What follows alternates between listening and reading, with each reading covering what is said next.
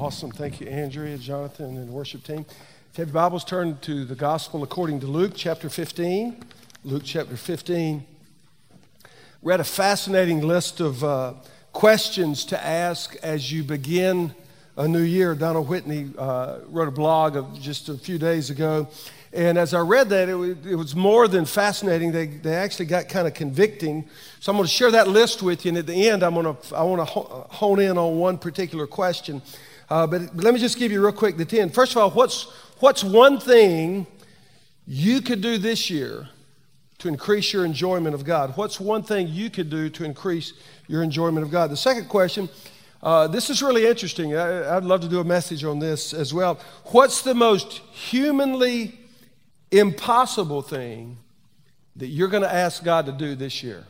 What is the most humanly impossible thing that you're going to ask God to do this year? Number three, what's the single most important thing you could do to improve the quality of your family life? Now, that's pretty open ended. So, uh, number four, in which spiritual discipline do you need the most to make the most progress? And what are you going to do about it? Number five, what's the single biggest? Uh, this is a good one. This one hurts. What is the single biggest time waster in your life? Okay, is it TV? I'll just give you a couple. I'm just going to share it. These are mine TV, probably internet surfing, uh, maybe social media. Not for some of you. I mean, so, so but where do we waste most of our time? For, for many of us, we don't have time to do some of the things that we want to do the most. And, and so, so, what is the single biggest time waster in your life? And, and, and the second part of the question is, what are you going to do about it? Uh, number six, what's the most helpful new way you could strengthen your church? What's the most helpful new way that you could strengthen your church? Uh, number seven, for whose salvation, for whose salvation will you pray most fervently for this year? So, who are you going to pray most fervently to be saved uh, this year? Number eight, uh, what's the most important way you will, by God's grace, uh, try to make this year different from last year? Uh, number nine, uh, what thing could you, could you do to improve your prayer life uh, this year? And then this last one, number 10, is the one I really want to talk about this morning. Um, and, and, I'm going to modify it just to fit our message a little bit. What, what, what single thing, what, what single thing do you plan to do this year that is going to matter for eternity? What one thing are you going to do this year that's going to matter forever? Now, Andrew just saying that wonderful song, Forever. Jesus is going to live forever. And if you know him, you're going to live forever. But what are we going to do this year that's going to impact somebody or something forever? Um, so, here's the thing, and I'll just be upfront. So much of what I do, and so much of, um, of, how I spend my time and how, how I spend my energy, and, and even so much of how I spend my money doesn't appear to have an eternal purpose. I mean, so, so think about that. How much of what we do, what we invest, what we spend is going to last forever? And then the kind of the second half of that, and this is kind of where we want to get to, what, what about our church? What, what single thing are we going to do, or, or what are we going to focus on this year this going to matter in 10 years or maybe 100 years or 1,000 years. Uh, what single focus can we have as a church that will matter for eternity? And that's a fair question. Now, uh, at, the, at the risk of being redundant, uh, I want to focus as we begin a new year. I really want to spend some time this morning focusing on the issue of mission and the issue of what are we doing as a church that's going to matter forever. Because a lot of times we get involved and engaged in stuff, it's not bad stuff, but does it really, really have an eternal uh, impact? Now, uh, in the Old Testament book Nehemiah, uh, they were going to rebuild the wall, and God burdened his heart, and he got a vision to rebuild the wall. So, so he and a group went from Jerusalem. They went back, or went uh, from Babylon back to Jerusalem, and, and they began to build the wall. But the issue was, uh, it only took 52 weeks, 52 days uh, to build the wall. But the problem was, about halfway through the project, after 26 days, the people had become so discouraged and they had become so distracted that Nehemiah had to stop what he was doing and he had to recast the vision. He had to remind them here's what we're doing, and here's why we're doing that. And even though what we talk about this morning, you're going to go, well, you know, we, we've talked about that, and, and I get that, but, but sometimes we just get distracted. Sometimes we get a little bit discouraged and we get caught up doing things that maybe are not the most important things, and we just need to be reminded. And so this morning, what we're going to do is we're going to revisit the mission. Uh, and, and the reason is because Jesus was so passionate and, and, and, over and over and over, Jesus kept coming back to the mission. Now, uh, at, the, at the end of his little story in Luke, in Luke 19, where he talks about Zacchaeus, uh, Jesus said, The Son of Man came to seek and to save that which was lost. Now, that was not the first time he said that. If you were not with us last week, we talked about a little conversation uh, Jesus had with three guys. Uh, Jesus is kind of going along, and there's kind of a lot of momentum, and a lot of people are following, and everything's good. He was kind of, it was kind of that time when he was kind of a rock star, and everybody kind of wanted a, a piece of the action. And this guy comes up to him and says, "Hey, Jesus, I'll follow you everywhere." And Jesus says, "Really?" Says, he says, you know, foxes have holes and birds have nests, and I don't have anywhere to stay. You really want to follow me? And there was another guy evidently listening in, and so Jesus looks at him and says, Hey, hey, you follow me.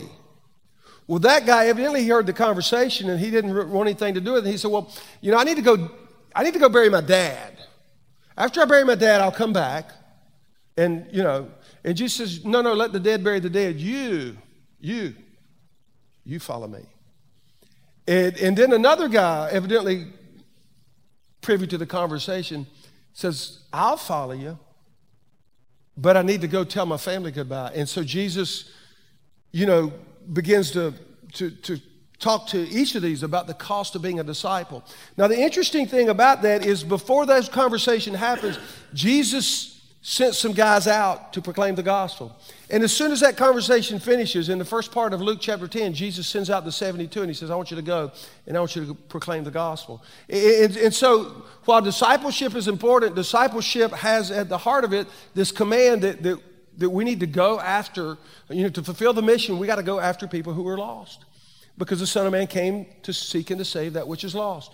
Now, in the end of our message last week, we read from Luke 14, which is really a, a, dialogue about the cost of discipleship, where Jesus said, if a man doesn't hate his father and mother, his, his brothers and sisters, yes, and even his own life, he can't be my disciple.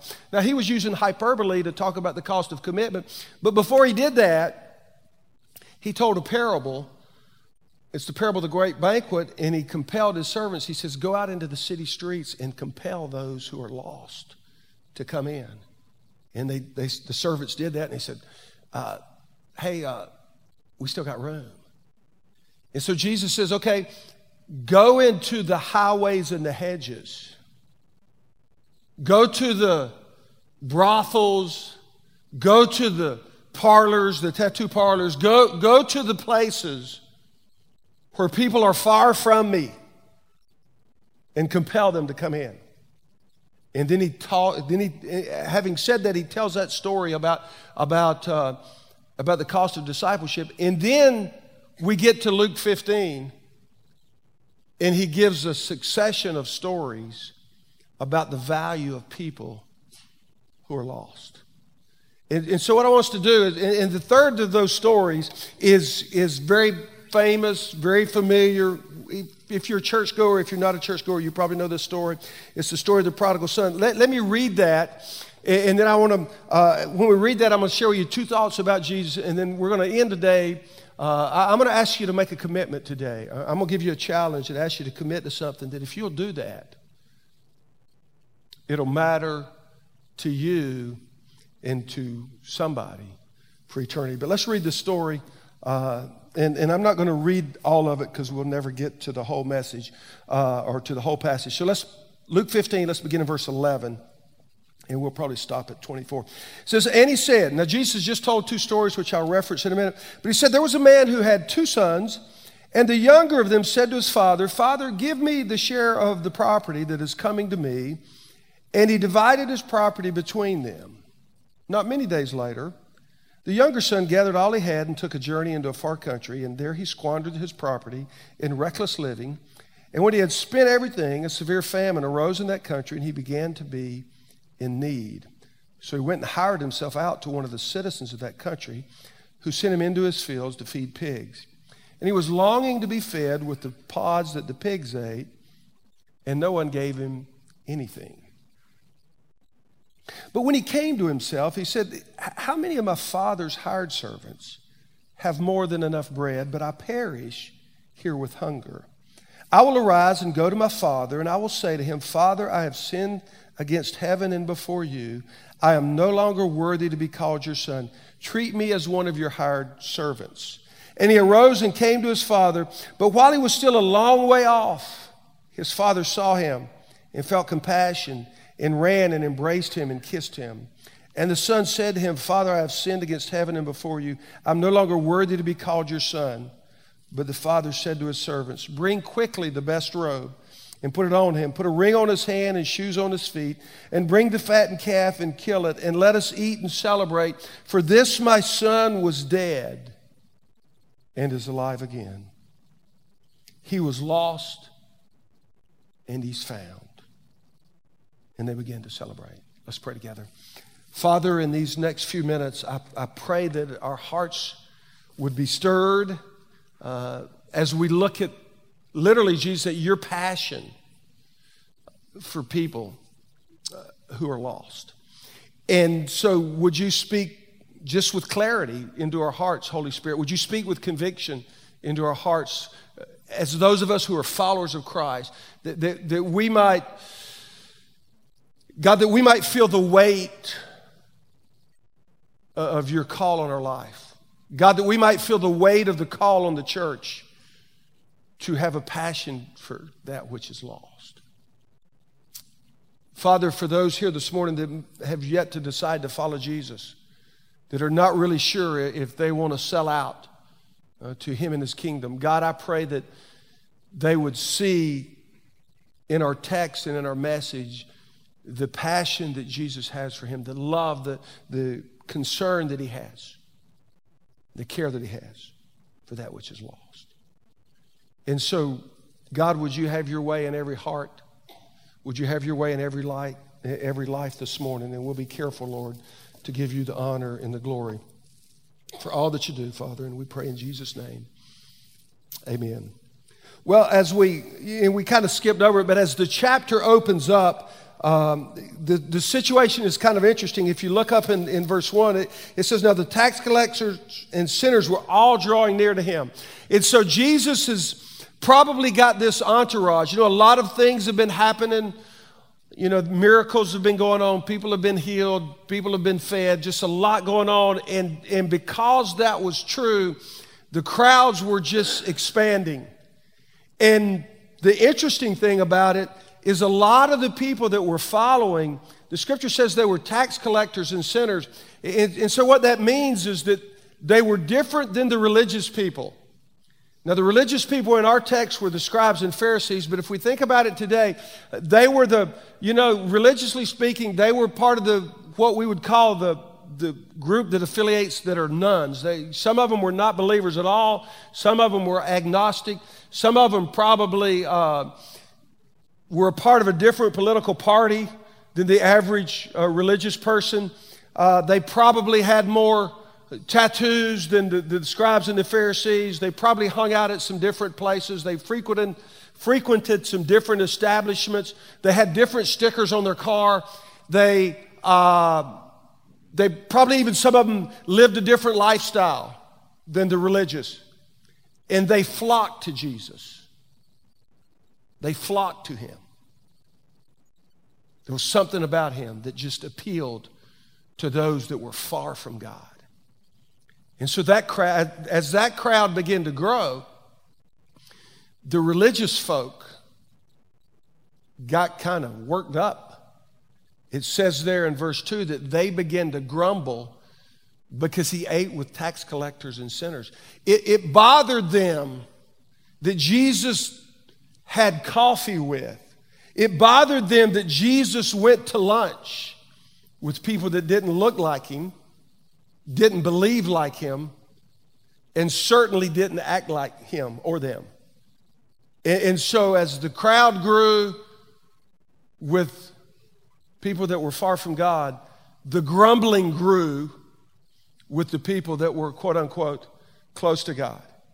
And so, in the context of that environment, Jesus tells these three successive stories. And, and, I'm going to review the first two and then the one we read about. And the reason he did is he wanted to communicate to the religious elite I really care about lost people. And so he tells the story of the, of the, of the shepherd. He had, a, he had a hundred lambs and he's going along and he recognized, hey, one of my, guy, one of my lambs are missing. And so the scripture says there that he, that he left the one or the ones, the 99 in, in the middle of the field, and he went after the one that was lost. And when he found this lost one, he threw it on his shoulders and he comes home rejoicing and he calls together all his shepherd boys and says, You're never going to guess what happened. This sheep of mine was lost, but I found him. And they begin to celebrate. And he let that sit a minute and then he says, And there was a widow. Now, again, he's talking to Pharisees, scribes, very Jewish people.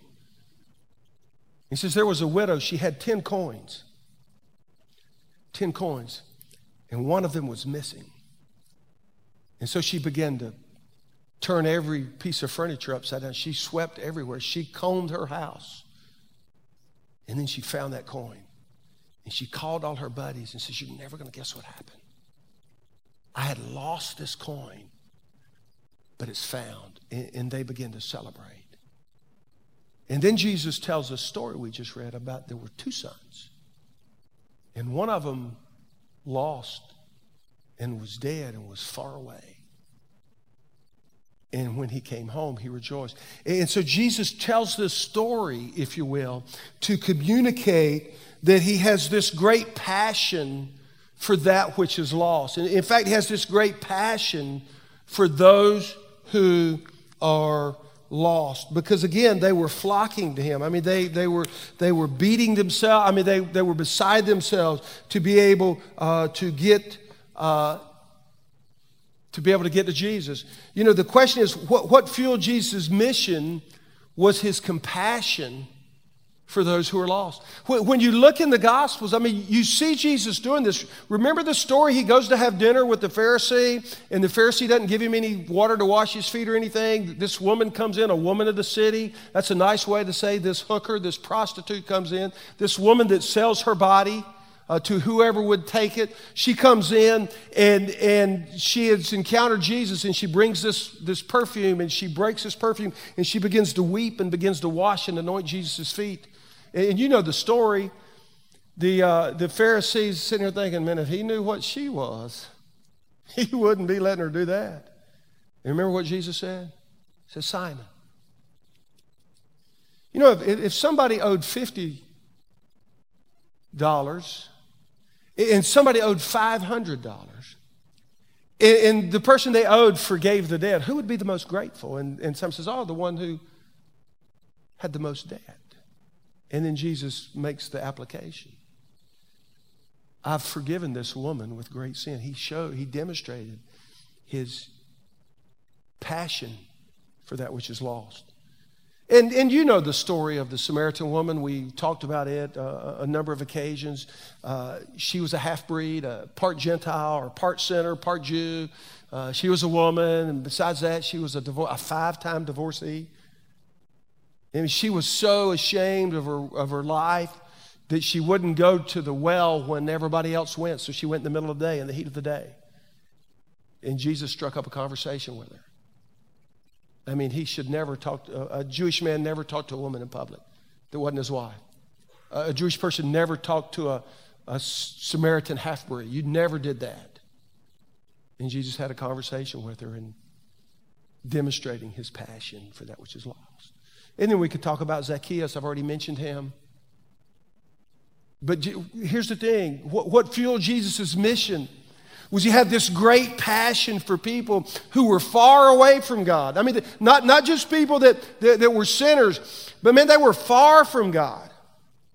And his mission was fueled by that passion. And so the question that we kind of need to wrap our minds around with a little bit this morning is, is Do, do we have that passion for people who are lost? Do, do we have that the passion Jesus had for people who are who are far away from God? Because see, it's one thing to, to want to share Christ with people that are like us, but it's something else when they're not. And, and I, find, I don't know about you, but I find myself lacking passion. You know, I mean, I may be driving in Austin, and you know, if you ever red light, there's a guy with a sign. And somehow, somehow, usually, I conveniently wind up in the other lane, so I don't have to. Now, you, surely none of you would ever do that. But I often find myself lacking the compassion that Jesus had. And to, to, to make his point really stick, Jesus tells a story about this father with two sons. And he talks about this son and he kind of sets it up really, really neat. You know, he talks about how this son goes to his father and, you know, basically says, uh, Hey, dad, I wish you were dead. Because if you were dead, then I would get my inheritance. In fact, Dad, why, why don't you just give me the money that I've got coming to me? I mean, hey, sooner or later you're going to die. I'm going to get a third of it because I'm the younger son. My older brother's going to get it. Why don't you just go ahead and give me what's coming to me? And, and, and kind of to show in his story, to, to, to show the passion uh, that Jesus has, the, the father says, okay, I will do that. And so he, he gives his one third of his possessions, he gives the inheritance to this son, knowing, I mean, he knows that what he's going to do with it. And so he gives it away, and, and the scripture says, not many days later. Now, why did he not leave that day? Because his, his father probably had property, probably had grain, probably had livestock. And so, probably what had to happen is when he got his possession, he had to sell all that off so he could have the money. And so we just assumed that he sold it all off, and if he did it in not many days, he probably sold it for a few cents on the dollar of what it was really worth. Imagine this father watching this son who had said, I wish you were dead by, by his actions, and then watches him sell off this stuff he's worked for. And then he gets it all together and he goes away into a far country I don't know, maybe he went to Vegas. Uh, who knows, maybe New York City, could have been Cozumel. I, I but he went somewhere. And, and he wasted it on, on riotous living, or some translations say profligate living. I mean, we, you know, maybe he went and spent it all on prostitutes. Maybe he went and spent it all on gambling. Maybe he just went and just lived it up. We don't know how he did it. But what we know is that he did it. He went and he wasted everything that his father had given him. And it just so happened when the money ran out, the economy went south. And so, man, there was a famine in the land. Nobody had anything to eat, least of all this guy that's from a foreign land, and he's got no money. And so he's desperate and he cannot save himself. And so Jesus sets this story up to say this guy is, is trapped in a faraway place and he's helpless. He's helpless. Stephen Smith, in his work on this passage, tells an interesting story uh, about uh, a guy named, uh, I think it's uh, Scott O'Grady. He was a pilot in, uh, he was part of the he was part of the American military, the NATO force in over Bosnia. Early June of 1995, uh, this pilot and his wingman were flying. Interestingly enough, they were flying over a no-fly zone. They were patrolling a no-fly zone over Bosnia uh, during the Bosnia and Serbian conflict. And, and as they were, this particular day, I think it was overcast, but, but, but for whatever happened, they're, they're flying along, and the rebels evidently heard their, their planes coming, and they flipped on their anti aircraft missiles, their surface to air missiles.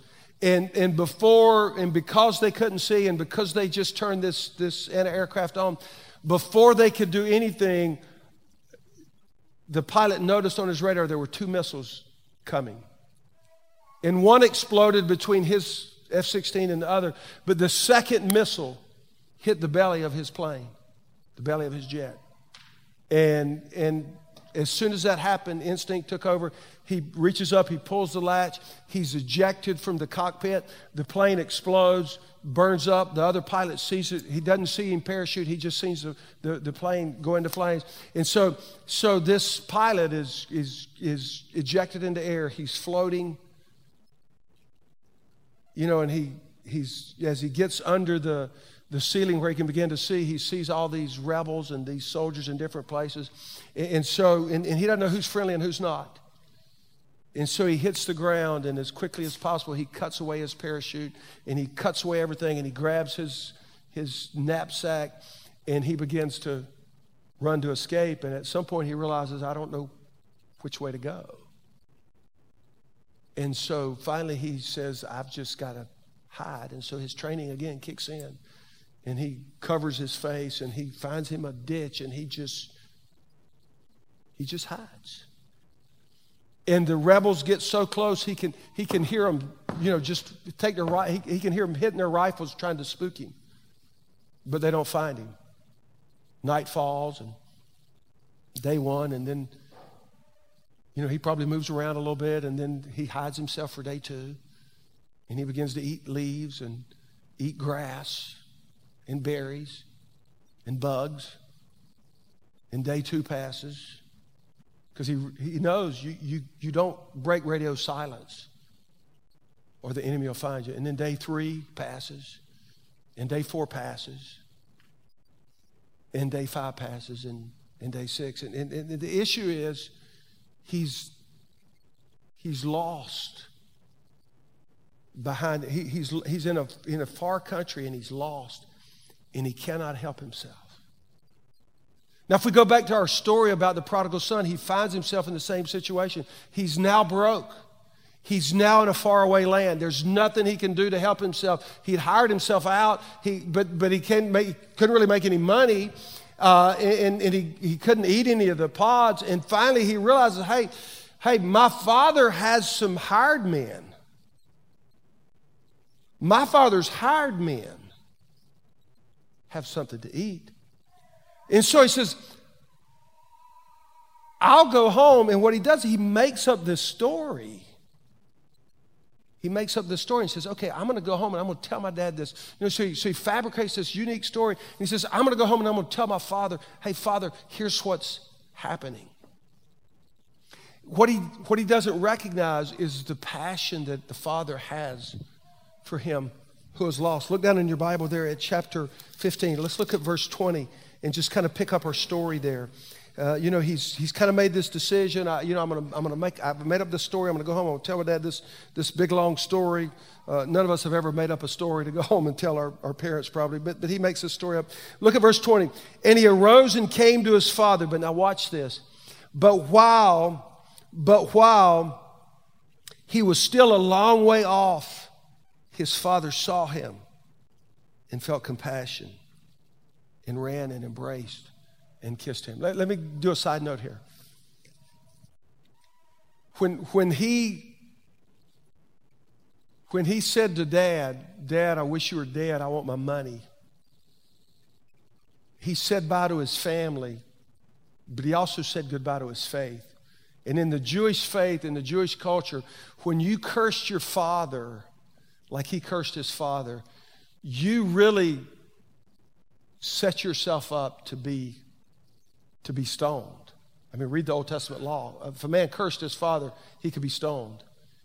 Now, it could be, it could be that the reason that the father was watching so carefully, it could be that the reason the father ran so quickly was he ran to save his son because he knew if this son who had cursed him, this, this son who had turned his back on his family, this son who had turned his back on his faith, it could be that, that when he got back to that community, the community would have took him and stoned him because the way he treated his father.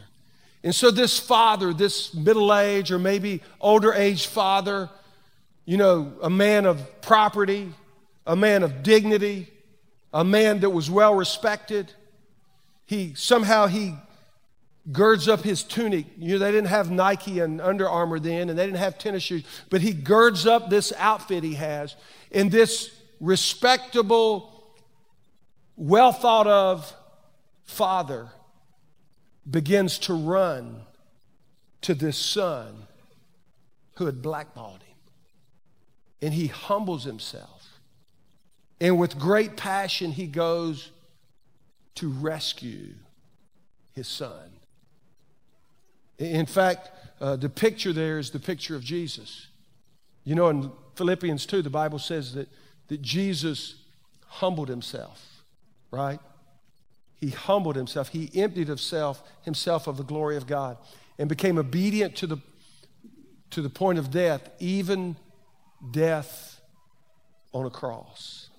And so, what we see in our text is not simply the passion that the Father has for the lost, but let's, let's read further along in, in 20.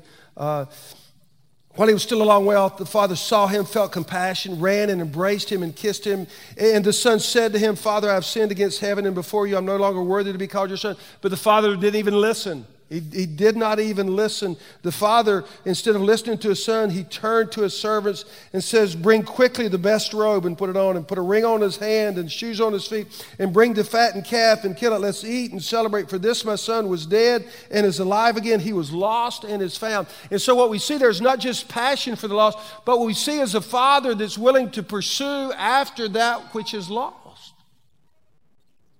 See, it's one thing to be passionate for somebody that's lost, but it's totally something else to pursue them with everything that you have. And that's really what the Father did. That's what the Father, he went after this son and pursued after this son with everything that he had. He had a pursuit for the lost. How often, how often do we go after that which is lost? How often do we do that? Dr. Smith, in his work on this, he, he, he made an interesting observation on how, how we in the church, not so much us, but the church in general, how we typically respond to, to those who are lost. He said typically a church has one of three approaches. Uh, one is the rejection approach, and that, that is that if, if somebody's different than us, if they behave different, look different, vote different, or live different, uh, some churches just say we, we reject them. Hey, they got themselves into that, they can get themselves out. Uh, so they, that's the rejection approach. He said, secondly, some churches take the, the acceptance approach, and that is that, hey, we're hey, if you come to our church and, and you're not like us and, and you don't know Jesus, we, we're so glad that you're here. You, hey, come in. Here is a cup of coffee and here's a cookie. Hey, we're going to hang out with you. Love for you to sit with me. Hey, just come on in. Hey, we, hey, we want you to know the Jesus we know. Now, we're not going to go out there and try to find you. But if you come here, we're going to welcome you and we're going to accept you. And so you feel free to come.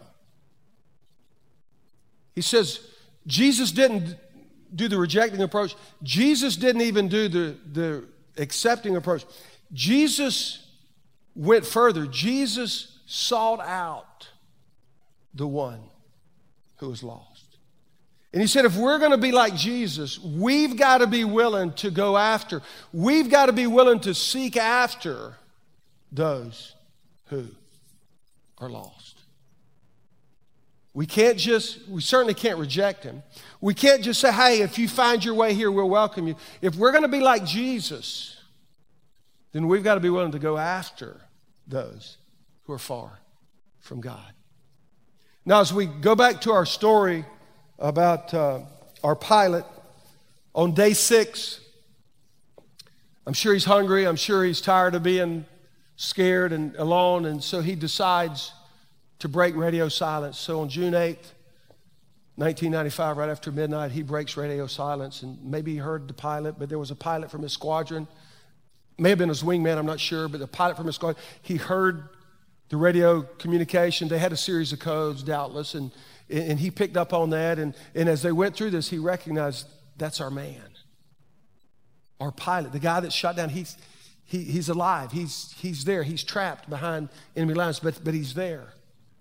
And so he probably, you know, he makes his way back to the ship and he radios in and says, Hey, I found him, I found him, I found him. And so at, at this moment, the military, the military's got to decide what are we going to do?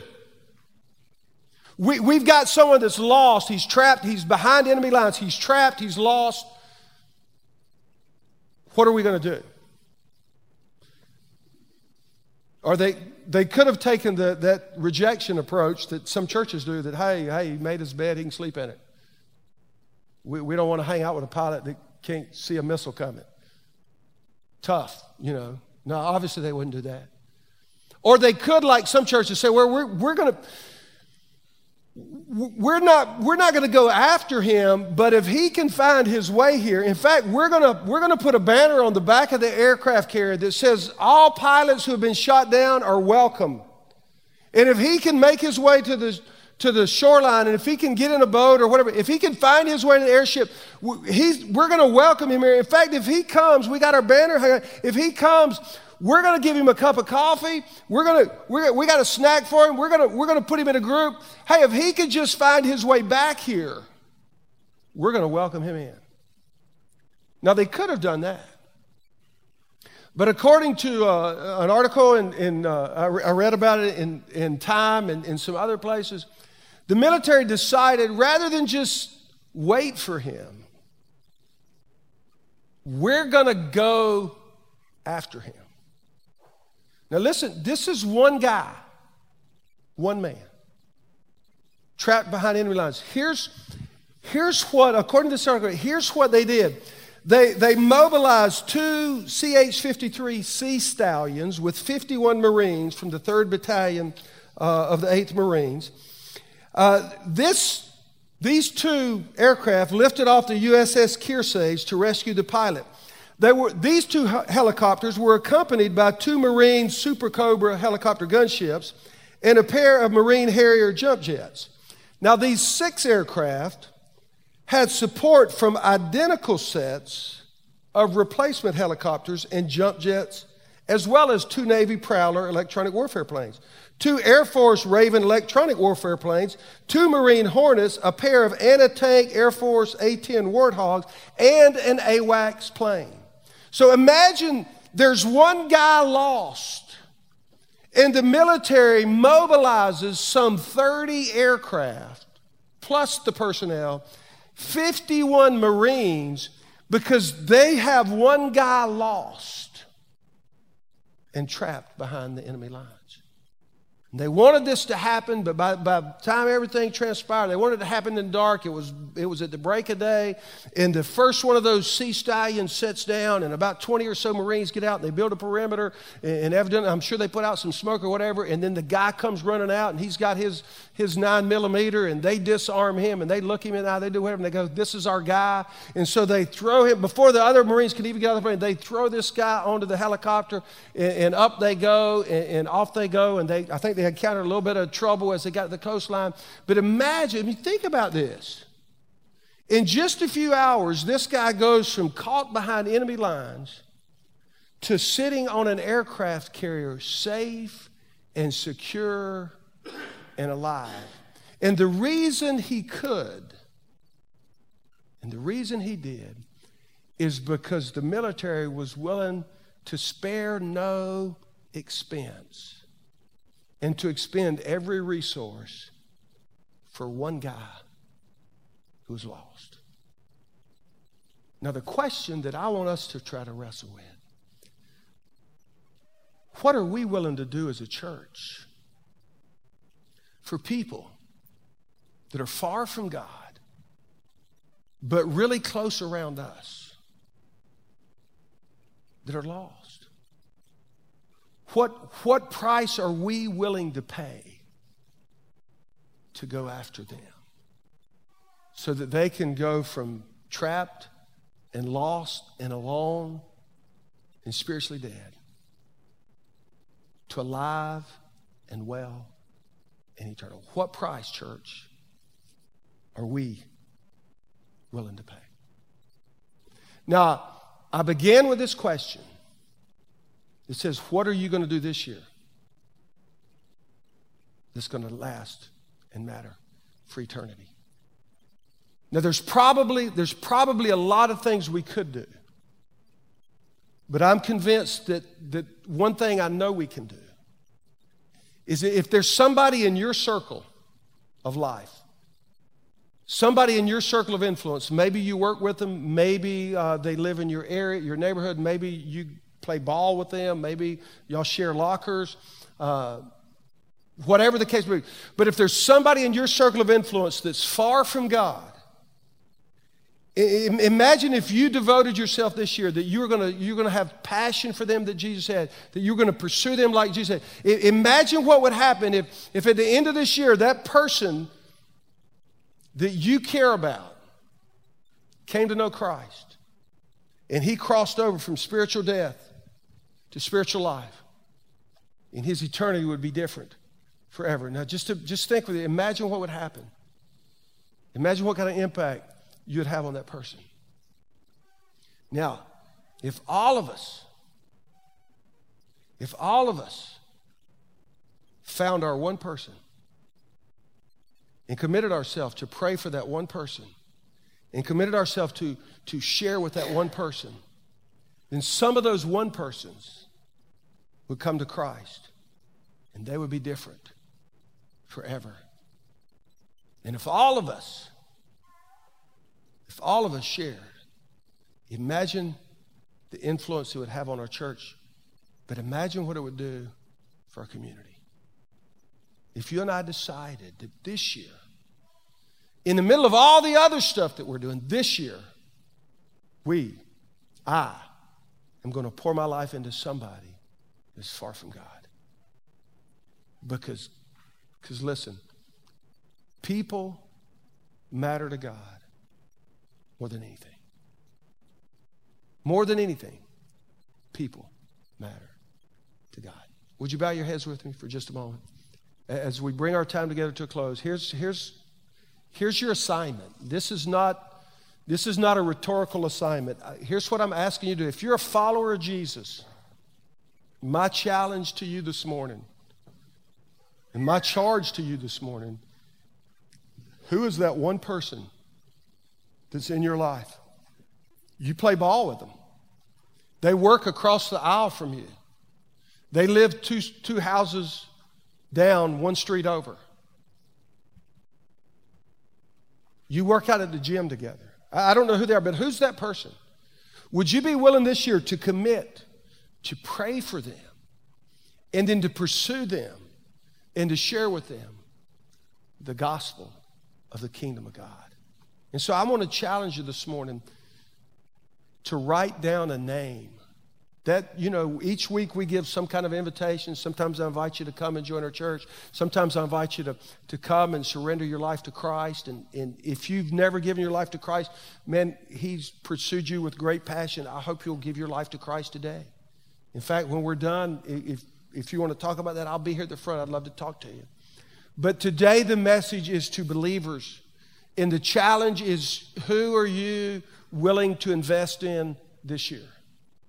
And I want you to write down a name.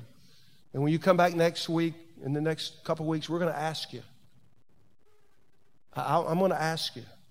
Because here's what I want for you, and here's what I want for me. I, I, I want this year for us to do something that'll matter forever. And people matter forever. And so I'm going to pray for you. And I'm just going to invite you uh, to write down that name.